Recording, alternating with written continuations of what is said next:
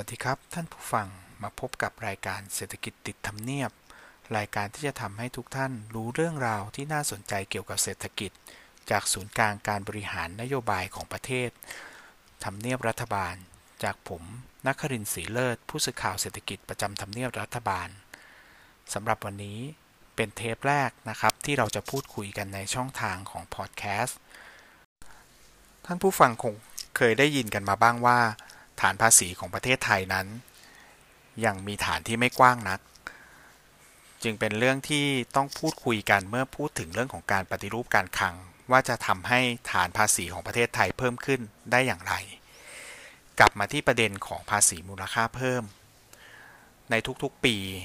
ท่านผู้ฟังก็คงเคยได้ยินกันมาบ้างใช่ไหมครับว่า จะมีข่าวออกมาในช่วงของช่วงใกล้ ๆ เดือนตุลาซึ่งเป็นช่วงสิ้นปีงบประมาณ นะครับข่าวก็จะออกมาในช่วงเดือนสิงหาหรือว่าเดือนกันยาว่า รัฐบาลจะมีการปรับขึ้นภาษีมูลค่าเพิ่มเป็น 10%ทำไมถึงเป็นเช่นนั้นเหรอครับ ก็เพราะว่าจริงๆแล้วเนี่ยฐานภาษีในส่วนของภาษีมูลค่าเพิ่มของประเทศไทยนะครับ ได้กำหนดเพดานสูงสุดไว้ที่ 10%อยู่แล้ว ตามประมวลรัชดากร แต่ว่าก็แทบไม่มีรัฐบาลไหนเลยนะครับ ที่จะขยับขึ้นภาษีจาก 7%เป็น 10% มีอยู่ครั้งเดียวเท่านั้นนะครับ ถ้าหากย้อนดูในประวัติศาสตร์เศรษฐกิจของประเทศเรา ตั้งแต่การปรับเปลี่ยนภาษีการค้าในปี 2535 มาเป็นภาษีมูลค่าเพิ่ม มีอยู่แค่ครั้งเดียวครับที่มีการปรับไปเก็บภาษีมูลค่าเพิ่มในระดับ 10%จริง ๆ ตามที่กำหนดไว้ก็คือช่วงหลังวิกฤตเศรษฐกิจปี 2540 ซึ่งในช่วงนั้นนะครับ เราเนี่ยสถานะทางการเงินการคลังก็ต้องยอมรับว่าอยู่ในขั้นที่ย่ำแย่ นะครับ พอประกาศลอยตัวค่าเงินบาทแล้วเนี่ย เราก็ต้องเข้าสู่โปรแกรมการฟื้นฟูเศรษฐกิจนะครับขององค์กรการเงินระหว่างประเทศหรือว่า IMF ซึ่งทำให้เราต้องปรับลดภาษีมูลค่าเพิ่มอขออภัยนะครับ ปรับขึ้นไม่ใช่ปรับลดนะครับ ก็คือปรับขึ้นจาก 7 เป็น 10%แต่ว่าช่วงเวลาที่ใช้เนี่ยก็เป็นช่วงเวลาชั่วคราวเท่านั้นนะครับ ก็คือระหว่าง ในช่วงเดือนสิงหาคม ปี 2540 ถึงเดือนมีนาคมปี 2542 หลังจากนั้นนะครับ เมื่อเศรษฐกิจดีขึ้นแล้ว รัฐบาลก็ได้ออกพระราชกิจสีกา นะครับ ตามความในประมวลรัชดากรเนี่ย เพื่อมาปรับลดอัตราภาษีมูลค่าเพิ่มส่วนนี้ ให้กลับลงไปเป็น 7%เหมือนเดิมนะครับ ซึ่งในเรื่องของการปรับ ภาษีให้ลงมาอยู่ในระดับ 7%นะครับ ก็เกี่ยวข้องกับการเพิ่มการบริโภคภายในประเทศ ซึ่งถ้าเกิดว่าระดับภาษียังอยู่ยังอยู่เท่าเดิมนะครับ การบริโภครัฐบาลก็ยังคาดหวังได้ว่าประชาชนจะบริโภคไปตามปกตินะครับ เพราะว่าถ้าหากมีการปรับขึ้นภาษีจริง ราคาสินค้าเพิ่มขึ้น รัฐบาลจัดเก็บภาษีได้มากขึ้นก็จริงนะครับ จากในในส่วนที่จะปรับ เพิ่มขึ้นประมาณ 3%ถ้าเกิดปรับจาก 7 เป็น 10%จะได้รายได้เพิ่มถึงประมาณ 2-3 แสนล้านบาท แต่เมื่อภาษีสูงขึ้น ราคาสินค้าก็จะเพิ่มขึ้น ประชาชนก็จะชะลอการใช้จ่ายได้นะครับแล้วก็ต้นทุนของผู้ประกอบการที่ใช้วัตถุดิบต่างๆ ในการผลิตสินค้าในประเทศ ก็ต้องเพิ่มขึ้นด้วย ซึ่งผลที่จะเกิดขึ้นกับเศรษฐกิจ ก็อาจจะมากกว่ารายรับที่รัฐบาลจะจัดเก็บได้ ซึ่งเรื่องนี้ นะครับ รองนายกวิษณุเครืองามก็ได้บอกแล้วว่า จังหวะในการปรับขึ้นภาษีมูลค่าเพิ่ม ต้องเป็นจังหวะที่เหมาะสมนะครับ ซึ่งในจังหวะที่เหมาะสมเนี่ยซึ่งจริง ๆ แล้วอาจจะไม่ได้ต้องพิจารณาในเรื่องของเศรษฐกิจอย่างเดียว แต่มันหมายถึงเรื่องของจังหวะทางการเมืองด้วยนะครับ เหตุผลในเรื่องของการที่รัฐบาลคณะรัฐมนตรีนะครับ ต้องหยิบยกเอาเรื่องของการ รับโครงสร้างภาษีนะครับ ซึ่งไม่ได้หมายความว่าขึ้นภาษีอย่างเดียวเนี่ยนะครับ มาคุยกันนะครับ เพราะว่าในปี 2563 เราก็เห็นแล้วนะครับว่าผลกระทบทางเศรษฐกิจเนี่ยในในภาพรวมเนี่ยเกิดขึ้นจากวิกฤตโควิด ซึ่งประเทศไทยเนี่ยเศรษฐกิจก็ติดลบไปถึง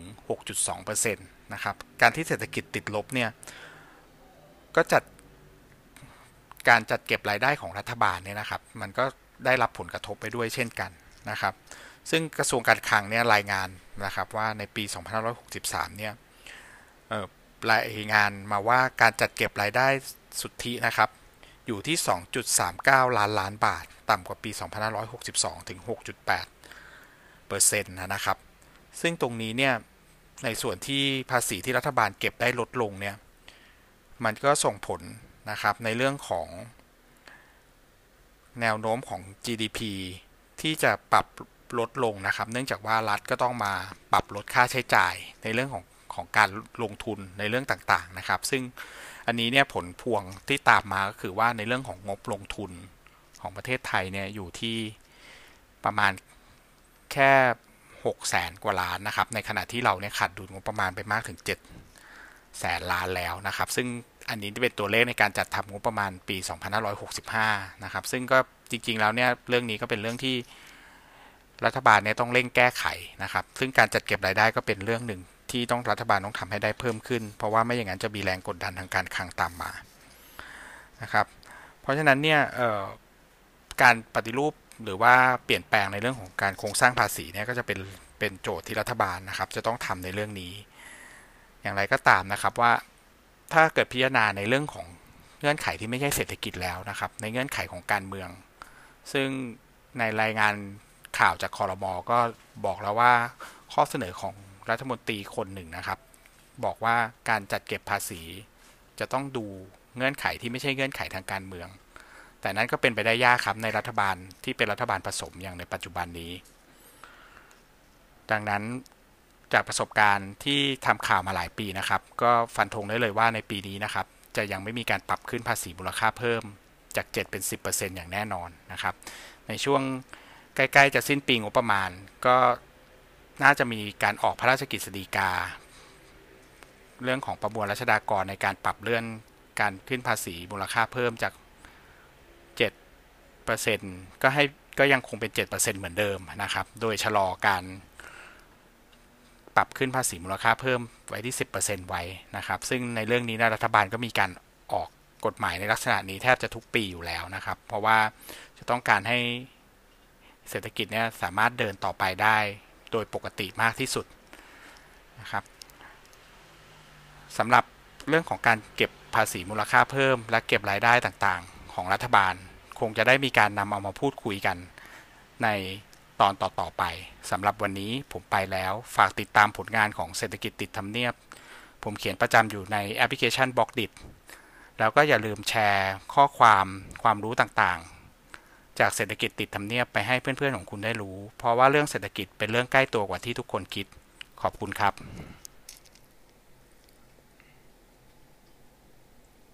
ในตอนแรกเราจะพูดคุยกันในเรื่องของการปรับขึ้นภาษีมูลค่าเพิ่ม ซึ่งเรื่องนี้นะครับ หนังสือพิมพ์หลายฉบับได้มีการพาดหัวข่าว เมื่อวันที่ 31 มีนาคมที่ผ่านมานะครับ โดยนำเอาเรื่องราว การรายงานข่าว ที่เข้าสู่การพิจารณา เพื่อรับทราบของคณะรัฐมนตรีในเรื่องของฐานะทางการคลังของประเทศ มาพูดถึงเรื่องนี้ รวมทั้งนำเอารายงานข่าวจากที่ประชุมคณะรัฐมนตรี เขียนประกอบข่าวขึ้นด้วยว่า เรื่องนี้ในคณะรัฐมนตรีมีการถกเถียงกัน รวมถึงนำเสนอในเรื่องของการปรับขึ้นภาษีมูลค่าเพิ่มจาก 7%เป็น 10% ในเรื่องนี้นะครับ ผู้ที่เกี่ยวข้องทางเรื่องเศรษฐกิจของรัฐบาล ไม่ว่าจะเป็นนายกรัฐมนตรี รัฐมนตรีว่าการกระทรวงการคลัง หรือแม้กระทั่งรองนายกรัฐมนตรีที่กำกับดูแลทางด้านเศรษฐกิจ คุณสุพัฒนพงพันธ์มีเชาก็ได้ชี้แจงในเรื่องนี้นะครับว่ารัฐบาลไม่ได้อยู่ในฐานะที่กำลังจะถังแตกอย่างที่เป็นข่าว ดังนั้น ความจำเป็นในการปรับขึ้นภาษีมูลค่าเพิ่ม ยังไม่มีความจำเป็นในขณะนี้ แต่คุณสุพัฒนพงศ์นะครับ ก็ได้ให้สัมภาษณ์กับนักข่าวทำเนียบไปแล้วว่า ได้มอบหมายให้กระทรวงการคลังไปดูในเรื่องของการปรับโครงสร้างภาษี ซึ่งหมายความว่าถ้าขึ้นภาษีไม่ได้ ก็ต้องเอาคนเข้าสู่ระบบภาษีมากขึ้น ในเรื่องของการปรับขึ้นภาษี โดยเฉพาะภาษีมูลค่าเพิ่มนะครับ ท่านผู้ฟังก็คงจำกันได้ว่า ในเรื่องนี้เนี่ยจะปรากฏเป็นข่าวออกมาเป็นระยะระยะนะครับ โดยเฉพาะช่วงปลายของปีงบประมาณนะครับ ซึ่งก็จะประมาณเดือนสิงหากันยานะครับ ก็จะมีข่าวออกมาว่า รัฐบาลจะมีการปรับขึ้นภาษีจาก 7%เป็น 10%หรือเปล่านะครับ ซึ่งภาษีมูลค่าเพิ่มหรือที่เราเรียกกันสั้นๆว่า VAT เนี่ยนะครับ จริงๆแล้วเนี่ย เพดานสูงสุดของประเทศไทยเนี่ยอยู่ที่ 10%นะครับ มาตั้งแต่ที่เรากำหนดการใช้ภาษีมูลค่าเพิ่ม แทนภาษีการค้า มาตั้งแต่ปี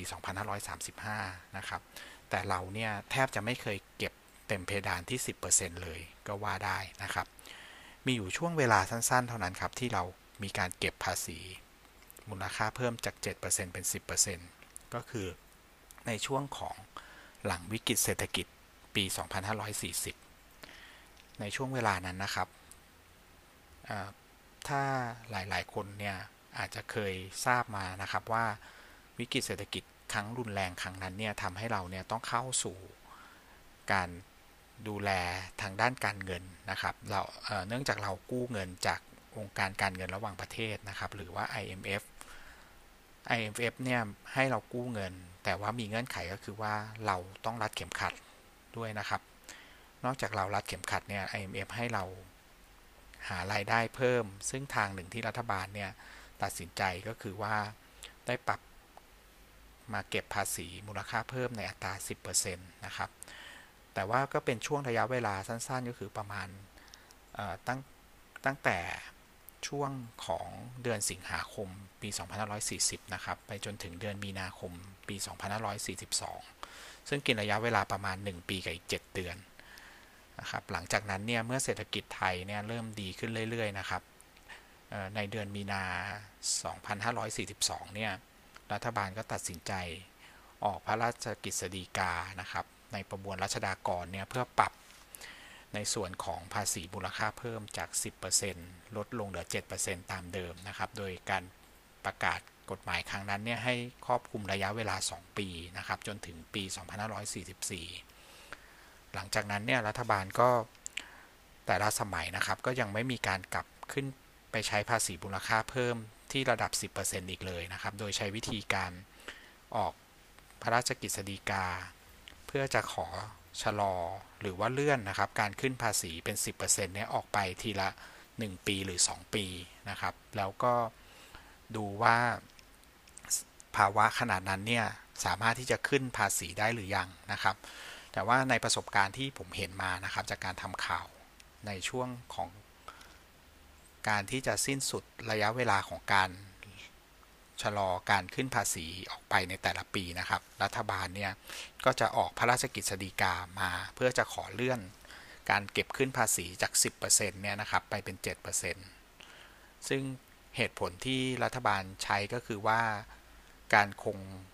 ภาษีมูลค่าเพิ่มไว้ที่ 7%เนี่ยนะครับ จะทำให้ประชาชนเนี่ยยังจับจ่ายใช้สอยนะครับ เพื่อกระตุ้นเศรษฐกิจภายในประเทศ ซึ่งจะ ช่วยให้เกิดการบริโภคมากขึ้นนะครับ ซึ่งถ้าเกิดว่าการปรับขึ้นภาษีเป็น 10%เนี่ยแม้รัฐบาลจะได้ได้เงินภาษีมากขึ้นนะครับ ปีละ 2-3 แสนล้านบาทนะครับ จากการที่สามารถเก็บภาษีได้ได้เพิ่มขึ้นอีกประมาณอีก 3%นะครับ ขึ้นมาตรงนี้เนี่ย แต่ว่าผลกระทบที่จะเกิดกับเศรษฐกิจก็อาจจะตามมาได้นะครับ อย่างเช่น เราอาจจะเคยได้ยินว่าตัวอย่างของประเทศญี่ปุ่นนะครับ ก่อนที่จะมีการปรับขึ้นภาษี ก็เรียกได้ว่าเกิดภาวะที่เรียกว่า economic shock นะครับ หรือว่าประชาชนเนี่ยชะลอการจับจ่ายใช้สอยไปนะครับ เพราะว่ากังกังวลว่าเมื่อขึ้นภาษีแล้ว จะไม่มีกำลังซื้อเหมือนเดิมนะครับ หรือว่าต้นทุนการผลิตในประเทศของแต่ละที่นะครับก็อาจจะเพิ่มขึ้นมากนะครับ แล้วก็ภาระเนี่ยก็อาจจะต้องตกอยู่กับประชาชนได้นะครับ อย่างไรก็ตามนะครับ เมื่อเราดูกันในในเรื่องของผลกระทบจากโควิดเนี่ยเราก็ต้องยอมรับนะครับว่าเรื่องของผลกระทบทางการคลังที่เกิดขึ้นเนี่ยยังคงจะส่งผลอยู่นะครับ แม้แม้แต่เศรษฐกิจในปีนี้เนี่ยจะพลิกฟื้นดีขึ้นกว่าปีที่ผ่านมานะครับ เนื่องจากปีที่แล้วเนี่ยครับเศรษฐกิจของไทยเนี่ยหดตัวมากถึง 6.2%นะครับที่ประกาศกันมา ในขณะที่ปีนี้เนี่ยการคาดการณ์ทางเศรษฐกิจเนี่ยถ้าสำนักงานพัฒนาการเศรษฐกิจและสังคมแห่งชาติตัวเลขล่าสุดก็คือเศรษฐกิจ คาดว่าจะขยายตัวอยู่ที่ประมาณ 2.5 ถึง 3.5%นะครับ หรือว่าค่ากลางอยู่ที่ประมาณ 3%ขณะที่เป้าหมายในการทำงานของรัฐบาลในรัฐบาลอยากให้เศรษฐกิจขยายตัวได้ 4%แต่ว่าถ้าเทียบกับการติดลบ 6%กว่าในปีที่ผ่านมานะครับ ก็ถือว่ายังได้รับผลกระทบอยู่พอสมควร ผลกระทบที่เกิดขึ้นกับเศรษฐกิจก็ส่งผลกระทบต่อการจัดเก็บรายได้ของภาครัฐนั่นเองนะครับ ซึ่งถ้าดูตัวเลขแล้วเนี่ยกระทรวงการคลังก็ได้รายงานแล้วว่านะครับในช่วงไตรมาสแรกของปีงบประมาณปีนี้เนี่ยการจัดเก็บรายได้ของภาครัฐเนี่ยก็พลาดเป้าไปกว่า 60,000 ล้านบาทนะครับ ซึ่งการพลาดเป้าของ การจัดเก็บรายได้ภาครัฐเนี่ยนะครับ ก็มาจากหลายส่วนนะครับ แม้กระทั่งกรมสัมภากรแล้วก็กรมสัมปทานมิตซึ่งเป็นหน่วยงานจัดเก็บรายได้หลัก 2 หน่วยงานของรัฐบาลนะครับ ก็จัดเก็บรายได้ต่ำกว่าเป้าอย่างกรมสัมภากรเนี่ยในไตรมาสแรกนะครับ ของปีงบประมาณนี้เนี่ยก็จัดเก็บรายได้ต่ำกว่าเป้าไป 7.3%หรือว่าประมาณ 3.8 หมื่นล้านบาทนะครับ ส่วนกรมสรรพสามิตเนี่ย ก็จัดเก็บรายได้ต่ำกว่าเป้าไปประมาณ 11,000 ล้านบาทนะครับ หรือว่าต่ำกว่าเป้าหมาย 5.4%แต่ตัวเลขที่น่าห่วงนะครับก็คือว่านอกจากภาครัฐจะจัดเก็บรายได้ไม่ได้ตามเป้าการจัดส่งรายได้ของรัฐวิสารัฐวิสาหกิจนะครับ ขนาดใหญ่เนี่ยซึ่งจริงๆ แต่ละปีเนี่ยส่งรายได้เข้าคลังเนี่ยปีละหลายแสนล้านบาทนะครับ ก็ยังส่งรายได้ต่ำกว่าเป้า มากพอสมควรเลยนะครับ โดยตอนนี้เนี่ยตัวเลขที่กระทรวงการคลังรายงานให้รัฐบาลทราบก็คือว่า ในช่วงไตรมาสแรกของปีงบประมาณนะครับรัฐวิสาหกิจของประเทศเราเนี่ยประมาณ 54 แห่งเนี่ยนะครับ ส่งรายได้ต่ำกว่าเป้าอยู่ 29,000กว่าล้านนะครับ หรือว่าต่ำกว่าเป้าถึง 37.5%นะครับรัฐวิสาหกิจใหญ่ๆเนี่ยก็รายงานบอกว่าเหตุผลที่ส่งรายได้ให้กับรัฐบาลได้น้อยลงเนี่ย เพราะว่าตัวเองก็มีกำไรลดลงนะครับ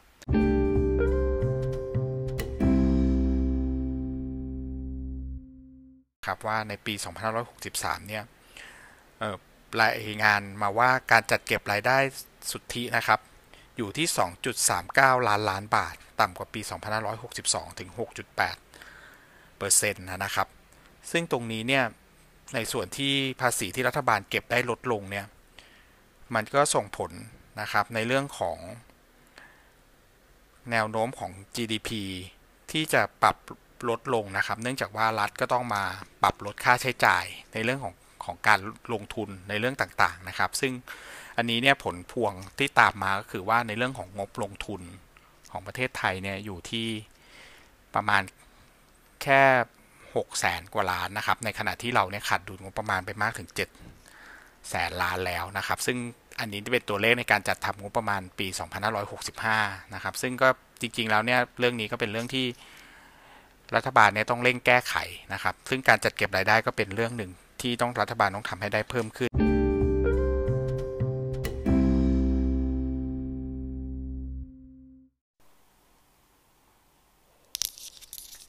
ความเสี่ยงทางการคลังที่กระทรวงการคลังได้รายงานให้คณะรัฐมนตรีทราบ ยังบอกว่า การจัดเก็บภาษีทั้งในส่วนเงินได้บุคคลธรรมดา และภาษีมูลค่าเพิ่มของประเทศไทย ถือว่าต่ำเมื่อเทียบกับต่างประเทศ และการจัดเก็บภาษีจากฐานรายได้อยู่ในระดับต่ำโดยสัดส่วนภาษีจากฐานรายได้ต่อ GDP ของประเทศเรานั้น ลดอย่างต่อเนื่อง ขณะที่สัดส่วนภาษีจากฐานรายได้ จากภาษีการบริโภคของประเทศไทยยังอยู่ในระดับต่ำเมื่อเทียบกับประเทศอื่นๆ